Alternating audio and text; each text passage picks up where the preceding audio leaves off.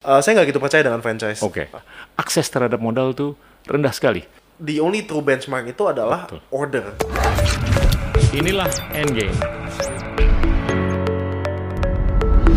Kalau kita pikirin kan ada pemikiran-pemikiran baru nih, bahwasanya kalau mau sukses itu harus jadi monopoli, iya kan?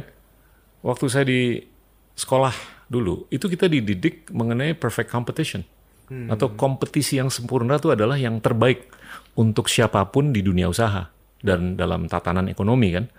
Tapi sekarang kan anak-anak muda sekarang tuh kalau ngelihat Google search engine nomor 2 siapa sih? Nggak ada kan? Yeah. Terus kalau ngelihat Amazon e-commerce kedua siapa sih? Oke lah ada Alibaba dan lain-lain. Tapi di benak teman-teman tuh kayaknya lebih bagus kalau kita perilakunya tuh monopolistik. Is that the right thinking ke depan? Dan apakah itu nanti menjelma dalam konteks kopi kenangan menjadi monopoli dalam kopi? Okay. Just curious what your views are. Jadi dalam bisnis tuh ada 2 tipe bisnis. Satu tuh bisnis utility. Okay. Dalam artian misalnya kan kita bayar listrik ke PLN. Misalnya besok ada PLN 2.0 lebih murah ya kita ke PLN 2.0 dong. Is utility gitu. Okay. Dalam retailing dan e-commerce juga sama. Di e-commerce jualan HP Samsung S10. Yeah. E-commerce yang kedua lebih murah. Ya gue pindah. Yeah. Nggak ada loyalitas gitu. Okay. Di retailing juga sama. Di kantor selalu tiap sore mereka ya udah buka aja dua-duanya Grab sama Gojek. Mana nih yang lebih murah gitu kan. Nah, karena itu bisnis utilitas. Yeah. Tapi kalau dalam bisnis yang kita kerjakan itu bisnis like. Yeah. Ya kan? Itu tuh selama kita bisa mempunyai brand equity, kita nggak harus jadi yang termurah. Apakah kopi kenangan yang termurah? No, tuh ini. Enggak juga. Karena kita ke Family Mart, ke Alfamart, kopi 10.000. Mau lebih murah lagi instant coffee 1.000. Yeah. Jadi kita nggak perlu jadi yang termurah. Okay. Starbucks 100 billion over company itu mahal kopinya, tapi bisa revenue of 200 million gitu ya. Yeah. Every year menjual kopi mahal tersebut. Okay. Nah, 20 billion malahan. Yeah. 20 billion in revenue every year. Yeah. Karena dia itu di bisnis yang like gitu. Yeah. Feeling susah di kopi dan juga nggak harus menjadi zero sum game. Okay. Nggak harus menjadi monopolistik gitu. Yeah. Karena di US pun juga kopi ya banyak banget, tapi Starbucks sudah punya revenue 20 billion gitu. Okay, I'm going to push the envelope a bit, ya. Yeah? Karena kalau saya pikir-pikir prospek adanya kopi kenangan 2.0 itu nggak nol, ya kan? Tapi kalau saya sebagai founder Anda, saya punya kepentingan kan untuk Anda marginally jauh lebih sukses dibandingkan yang lainnya. To the extent Anda akan outspend siapapun yang mau compete dengan Anda untuk research and development, untuk rollout, untuk apapun, supaya barriers to entry-nya itu semakin gede banget, iya kan? Dan itu ujung-ujungnya juga balik ke siapa yang dukung Anda. Dan siapa yang dukung Anda tuh sebetulnya yang paling layak untuk mendukung siapapun yang menjadi kopi kenangan 2.0. Tapi logically, mereka tentunya nggak akan mau dong mendukung kopi kenangan 2.0. Ya. Ya kalau kita lihat duopoli yang tadi disebut namanya itu, ya tentunya ada 2 pendana yang beda. Yang satu berbasis di Jepang, yang satu berbasis di mancanegara. Iya kan? Mereka punya kepentingan yang mungkin yang sama, tapi juga seringkali berlawanan. Nah, saya nggak ngelihat itu bisa terjadi di kopi segampang itu. Nah, what do you think? Oke. Jadi kalau di kopi itu to create mode gitu ya, mode itu ya barrier to entry gitu ya. Itu penting sekali untuk kita satu tuh invest di brand equity. Makanya kenapa kita tuh setiap tahun tuh actually do Kantar atau Nielsen Research.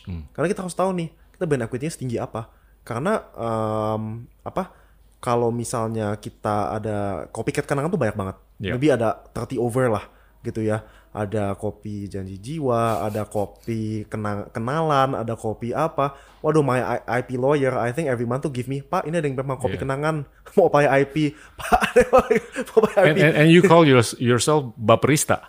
Iya, Baperista. Yeah, kan? Jadi Baperista itu 99% mengenang, 1% menyeduh gitu. Jadi banyaknya mengenang, bukan menyeduh. Okay. Jadi dari situ tuh kita tiap tahun tuh makanya we do see,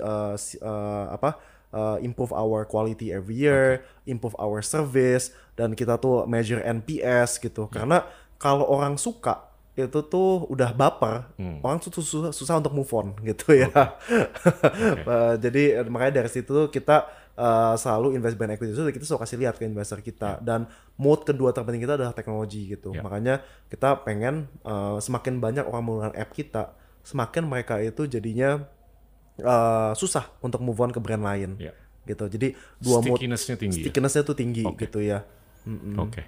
Oke, kita mau bicara mengenai gimana masyarakat luas bisa megang kepemilikan di Kopi Kenangan. Ini kan tentunya ada rencana untuk go public atau IPO kan?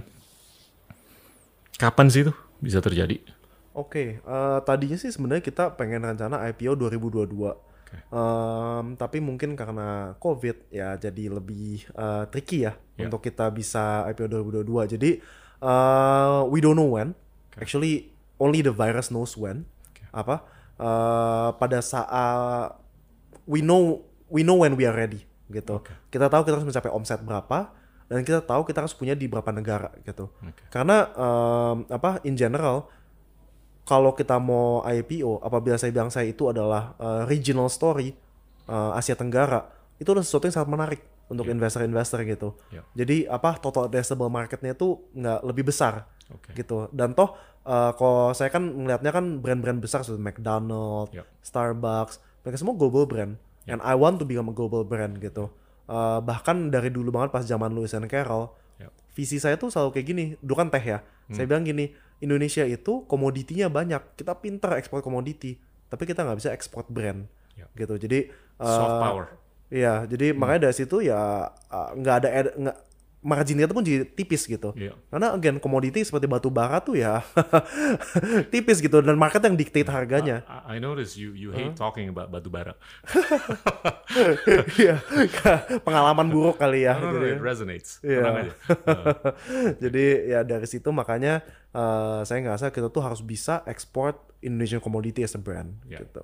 Dari kita mengerjakan Lewis and Carroll sampai kopi, makanya kopi kita pun sampai sekarang tuh kopi Indonesia semua, okay, 100%. IPO-nya ini setelah regionalization terjadi atau menjelang regionalization? Harus sudah terjadi. Oke. Okay. Jadi it's not just talk, right? Oke. Okay. Ya seperti yang kita ngomongin di awal, okay, math is yeah, you cannot argue with math. I like that. Yeah. Ya, ujung-ujungnya angka. Bukan cuap-cuap. Iya kan? Oke. Okay. Nah, sekarang saya mau sedikit ngupas mengenai IPO ini. Kalau terjadi, ada kepentingan nggak untuk ini terjadi sebelum atau sesudah menjadi unicorn? Oke, harusnya sih sesudah ya, okay, kalau dari proyeksi kita, karena ada amanah nggak dari founder-founder? Harus unicorn dulu baru IPO? Enggak sih. Harus segini valuasinya baru IPO? Atau apa? Atau mungkin ada timeline yang udah predefined dalam X bulan, X tahun harus IPO atau apa? Nah, jadi mungkin bedanya dengan venture investing, mereka itu kan invest ke founder ya kebanyakan. Jadi pada saat kita di invest series B, kita nggak ada target revenue, kita nggak ada target toko, nggak ada target harus IPO kapan, ya ada exit clause lah. Yeah. Mereka ada exit clause dalam 7 tahun harus bisa exit gitu kan. Ya tipikal lah, small fund kan kayak gitu ya. Kecuali sovereign wealth fund mungkin nggak. Yeah. Nah, dari situlah mereka bilang ya terserah lu maunya gimana gitu, dan itu sebenarnya target yang memang saya taruh sendiri aja.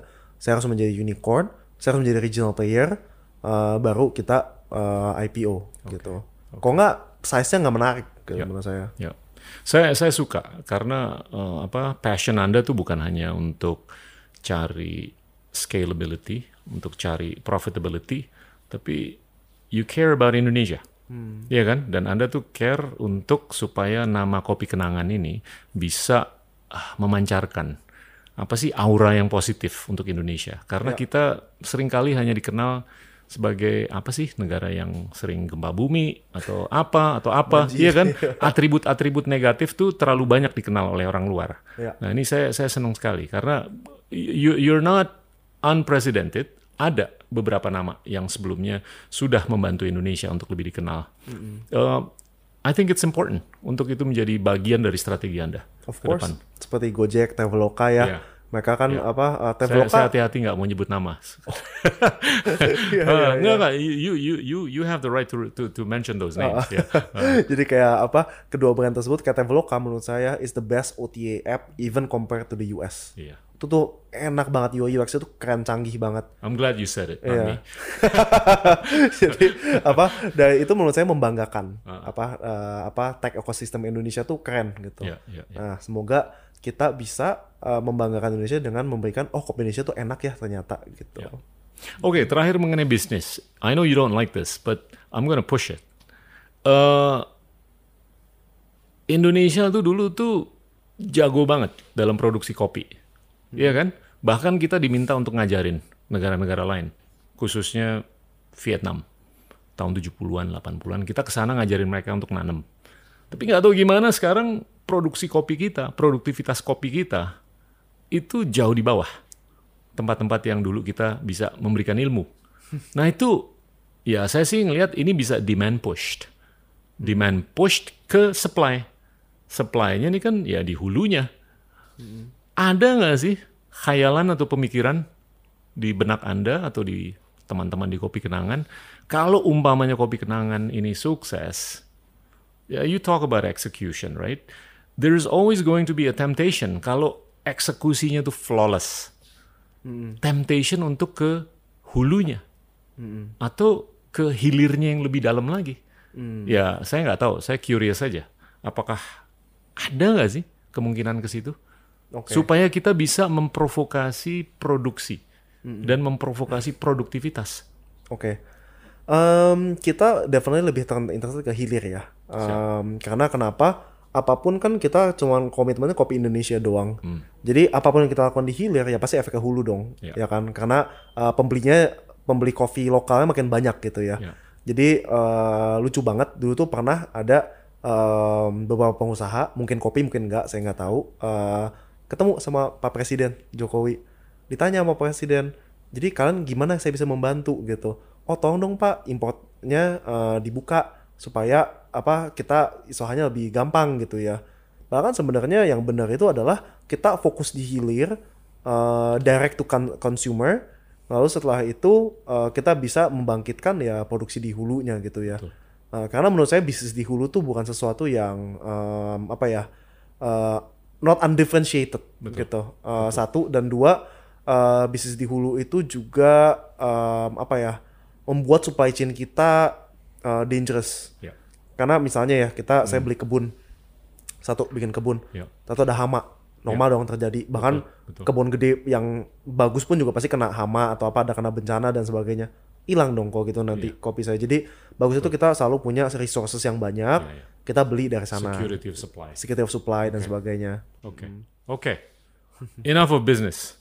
Ya. Sekarang kita ke sesi atau bagian yang berikutnya. Ini lebih terkait dengan masa depan yang jauh banget. Saya pengen tahu Anda tuh end game-nya kemana sih? Where do you see yourself when you're 50? Oke. Iya kan? Where do you see Kopi Kenangan di tahun 2045? Itu kan coincide dengan 100 tahun kemerdekaan Republik Indonesia kan? Ya agak-agak jauh sih, tapi ya pengen tahu aja. Oke. Kita definitely udah harus jadi bukan cuma regional aja tapi global brand. Itu nomor satu gitu. Kita harus udah ada di Amerika, di UK dan sebagainya gitu ya. Kita harus coba masuk ke sana. Dan hopefully by then kita udah punya maybe 25-30,000 outlet gitu. Karena last time I check Starbucks has 32,000 gitu ya. And makanya punya 300 tuh. Kenapa angkanya di bawah Starbucks? Kenapa? Oh, harusnya lebih. Kenapa nggak di atas? Karena dia ada franchise ya. Karena dia franchise. Dia lebih susah. Kita mau fully own. Anda nggak percaya dengan franchise? Saya nggak gitu percaya dengan franchise. Karena kan maunya semua fully own gitu ya. Dan saya juga berharap dan 2045 ini revolusi digital juga makin maju gitu ya. Terakhir kali saya pergi ke Beijing itu tuh semua orang order udah nggak lihat menu, scan QR, pesen gitu ya. Itu pun juga yang kita pengen kita lakukan di Kopi Kenangan ya, buka app Kopi Kenangan, lalu abis itu pesan udah convenient gitu ya. apa contactless, yang dimana di masa COVID kan makin penting ya untuk contactless tersebut. Jadi contactless, lalu bisa orang pick up. Jadi apa adopsi apa investasi kita di digital itu makin kerasa gitu ya. Okay. Kita percaya bahwa kita ada salah satu yang terdepan dalam investasi digital ini. Kita tinggal menunggu untuk investasinya berbuah hasil. Gitu.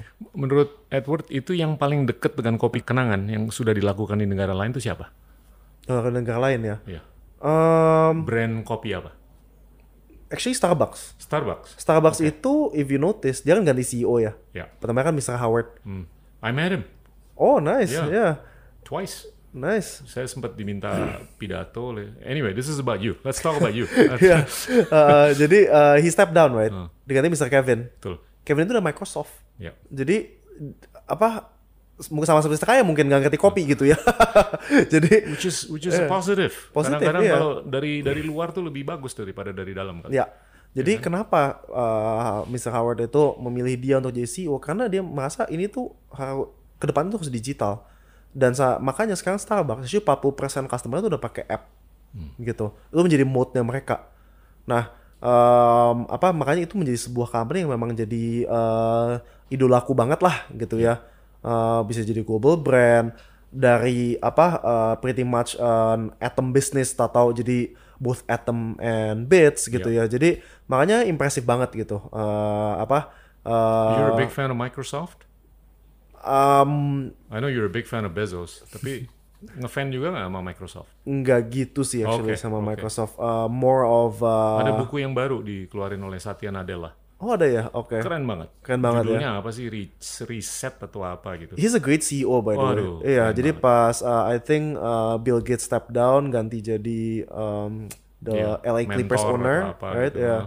Ada Satya Nadella came, and emang Windows produknya jadi bagus sih. Ballmer dulu, ya. Terus baru Satya Nadella. Nah, produknya menjadi bagus sih semenjak dia pegang gitu. Jadi and actually one interesting thing as well that we didn't touch, sebuah company, if you look at top 10 company in the world 10 years ago by market cap, only Microsoft stays. Ya. Semua company udah hilang dari top 10, jauh di bawah bahkan. Betul. Dan dia tuh dalam 5 tahun, 6 tahun terakhir semenjak si Satya Nadella mimpin, itu double market cap-nya. Dan dia tuh lucu kalau di bukunya nih, sorry agak digress sedikit, tapi di bukunya itu dia menjelaskan it's not about apa gitu, tapi dia hanya mengedepankan satu. Empathy. Empathy. Gimana kita bisa empathize dengan sesama. Bukan hanya sesama karyawan, tapi stakeholders secara keseluruhan. Nggak tahu gimana itu produktivitasnya dan segalanya. Dan I think you should read that book. I'll read that book, definitely. Yeah. Luar biasa. Dan orangnya dia tuh humble banget, simple gitu. Dan kalau menurut saya sih dia udah sangat mengtransform Microsoft. Nah ini mungkin balik ke pertanyaan mengenai tahun 2045. Dalam 25 tahun ke depan nih, apa sih ada 1, 2, atau 3 hal yang menurut Anda tuh bakal game changing? Oke. In general atau specifically mengenai kopi? Oke. In the future definitely yang bakalan game changing itu paling besar adalah ya adopsi digital tersebut ya. Okay. Mungkin sekarang kita order melalui aplikasi atau mungkin kalau di sana melalui WeChat, mungkin soon kita bisa order melalui WhatsApp. I don't know, maybe kita bisa pakai app. I think it's real. Yeah, it's real. Karena sekarang tuh actually the benchmark for messaging app itu adalah WeChat menurut saya. Siap. Bukan WhatsApp. Karena WeChat tuh literally the super app, the only true super app in this world is just WeChat. From chatting, atau bisa jadi bayar payment, atau bisa order KFC atau coffee juga melalui app tersebut. Jadi hopefully in the future bisa seperti itu. Going forward juga I think customization bakalan lebih kentara lagi gitu ya. Okay. Jadi mungkin kalau mungkin orang suka kopinya dulu mungkin cuma bisa double shot atau single shot espresso, maybe in the future maybe 90%, 70% and then you can maybe track your preference gitu ya melalui aplikasi tersebut. Which is going more and more towards machine learning dan sebagainya. Okay. Jadi and maybe in the future it's not just software tapi hardware juga gitu ya. maybe in the future udah gak ketemu tuh Baperista, tinggal kenangan gitu ya. In the future mungkin hanya tinggal mesin doang gitu. It's something very very possible gitu in the future. And going forward, we didn't touch this, cuman even right now, Kopi Kenangan. There's a lot of things we didn't touch. Yeah. We should touch. Time is off. Time is off, ya. Yeah. Silakan, terus. About apa cara kenangan ekspansi gitu ya. Okay. Kenangannya saya ekspansi itu mungkin kalau zaman dulu, kita ekspansi ya taruh satu orang, liatin trafiknya berapa per hour, dianalisa dan sebagainya, liatin ada bank apa enggak, ada crowd puller apa atau enggak. Kok kenangan nggak perlu, kita benar-benar pada membuat sebuah heat map, menggunakan data customer kita tahu customer kita di mana, kita bikin sedekat mungkin sama mereka, gitu. Dan in the future mungkin bukan bikin toko lagi, tapi kita mungkin udah bikin unmanned coffee store gitu, mungkin banget gitu. Jadi kan kita hanya harus selalu adopsi dari perubahan-perubahan ini. Itu heat map-nya, algoritmanya gimana tuh bikinnya? It's actually as simple as mungkin Pak Gita order kopi, nah kita tahu Pak Gita pas order di mana. Nah kan kita pull datanya, jadi misalnya kita lihat nih, di kecamatan kecamatan Menteng, kita ngelihat ada 50.000 customer order, tapi kita nggak ada toko nih di sana. Yaudah deh, kita buka satu di sana. Apakah perlu untuk kita di prime area? Nggak usah, karena kita kan bayarkan delivery. 50% of our business delivery. Dan itu seringkali berkorelasi nggak sih dengan densitas populasi di situ? Atau bisa nggak juga berkorelasi? Masalahnya gini, tricky. Kalau kita misalnya berdasarkan Dukcapil, mungkin orang tinggal di Depok, tapi kerjanya di SCBD. Ya, coffee order kan nggak ada gitu di sana. Jadi the only true benchmark itu adalah order gitu. Betul. Kita tahu order di sini tuh dense apa nggak pada jam sekian. Dan itu nggak recok semenjak COVID ini. Karena orang udah nggak ngantor lagi, mungkin dia nggak mesen dari kantornya, dia mesennya dari tempat lain. Nah, heat mapnya berubah nggak? Geser nggak? Geser banget gitu. Itu yang bikin jadi kita pusing karena kita lihatnya di SCBD semua tuh, waduh, itu dropnya 90%. Ya semua work from home, nggak ada yang ke office kan. Nah sementara kalau kita lihatin kayak beberapa daerah gitu, misalnya contoh kita ada satu ruko di Rawamangun sebelum COVID paling 7 juta sehari gitu ya. Sekarang tahu-tahu bisa sampai 30 juta gitu, dan kita ngeliat itu nggak sehat karena kalau outlet kebanyakan order juga jadinya quality of service berkurang, speed of service berkurang. Makanya kita pun mencoba untuk membuka toko lagi di sebelahnya secepatnya lebih banyak lagi gitu. Jadi berubah semua. Kalau kita misalnya mau invest di sana, itu juga susah. Tapi entah balik lagi gimana gitu. Jadi banyak challenge-nya lah. Ya nama bisnis kan nggak ada ya yang gampang. Ed, ada lagi nggak yang mau diceritain? Yang kita mungkin miss? Saya ada satu pertanyaan lagi. Tapi boleh, I wanna ask you. Pak Gita aja. Ini mungkin agak-agak nge-stretch dikit. Tapi saya curious. Tadi Anda ngomong mengenai machine learning. Ini seringkali disebut istilah namanya singularity, ya kan? Itu intinya kan kombinasi antara machine dan humans. Ini agak-agak ngeri kan? Ya nggak? Dimana kalau kita ke Amerika atau Tiongkok itu tuh pembicaraan seperti itu tuh udah commonplace. How do you see that unfolding di Indonesia, dan gimana nih? Kita kan kepentingannya adalah untuk memberdayakan sebanyak mungkin tenaga kerja. Tapi kalau robotisasi, itu fenomena yang real banget. Itu gimana tuh ke depan? Nah makanya education tuh become very important. Saya rasa Pak Menteri kita juga pernah ngomong ya, saya tuh tugasnya di sini, saya bukan dari background education, tapi kenapa saya dipilih? Karena saya tahu ke depan tuh kita perlu educate manusianya jadi seperti apa gitu. Jadi makanya semua itu tuh singularity. Kita tuh nggak boleh takut sama masa depan tuh nggak akan membawa kita kemana-mana gitu. Jadi nggak seperti yang digambarkan di film Terminator atau apa gitu. Itu ya namanya film ya. Itu a bit far-fetched ya menurut saya. Tapi cuman kita ngobrol 2045 loh nih. 25 tahun dari hari ini. Orang kehilangan kerjaan karena digitalization itu mungkin banget menurut saya. Whether it be karena AI atau robotisasi itu sangat mungkin. Makanya untuk ke depannya kita tuh nggak bisa tuh hanya melatih manual labor job doang. Mungkin 20 years ago kita melatih orang supaya bisa bercocok tanam dan bisa membuat garment gitu ya. Zaman sekarang mati itu buat apa? Lama-lama pasti ke-replace kok, iya, gitu ya. Jadi betul, makanya kita terus mati, education kita terus harus direvolusi total, iya, gitu. Kalau nggak kita ketinggalan, setuju, kalah nanti kita. Setuju. Saya ya kita harus bangga lah bahwa anggaran untuk pendidikan tuh udah jauh lebih besar daripada sebelum-sebelumnya. Ya. Tapi mungkin masih bisa lebih tepat sasaran, ya kan? Dan itu saya rasa kalau disikapi terus akan membantu untuk kita lebih berpendidikan ke depan. Dan juga saya ngelihat digitalisasi ini akan sangat bisa membantu inklusi keuangan yang masih rendah di Indonesia. Akses terhadap modal tuh rendah sekali. Yeah. Dan Anda tuh diberkahi karena Anda punya akses ke modal. Mm-mm. Tapi bayangin teman-teman kita di pelosok-pelosok yang brilian, tapi mereka nggak bisa punya akses ke modal, nggak punya akses ke orang yang punya akses ke modal.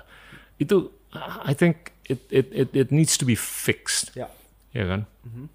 Nah, mungkin di akhir percakapan kita yang keren banget nih, saya mau lempar beberapa rapid fire, ya, kata-kata atau pertanyaan, bisa dijawab dengan satu kata atau dua kata.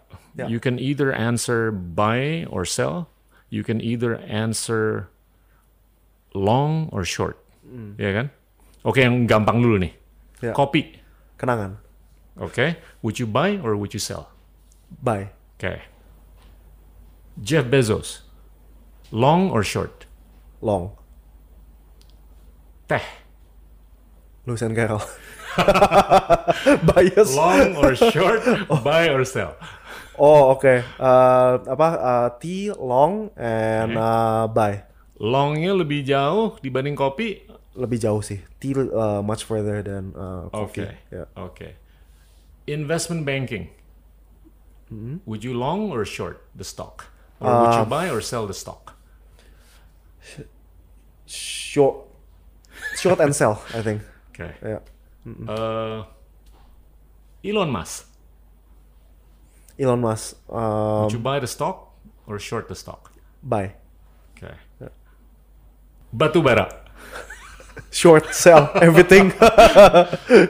Clothing. Clothing, yeah. Tricky sih. Fast fashion definitely long and buy. Yeah. Tapi bakal ke use sebentar lagi, dari fast ke used. Fast ke use. I don't see that yet, to be honest. Okay. Tapi 5 tahun pastilah. Ya, yeah, tapi yang the smaller one, the slow fashion, I think will die for sure. Ya. Yeah. Okay. Terus consulting. Would you buy the stock or sell the stock? Long atau short? Wow. I know you did consulting. Consulting ya, that's buy. Yeah. Sorry loh kalau nge-push dalam beberapa hal. Perlu dipikir aja. Sama. It's good. Please continue. Ed, it's been fascinating. Yeah. Ngobrol sama Anda. Likewise. Keren banget. Likewise. Thank you. Thank you banget bisa hadir di acara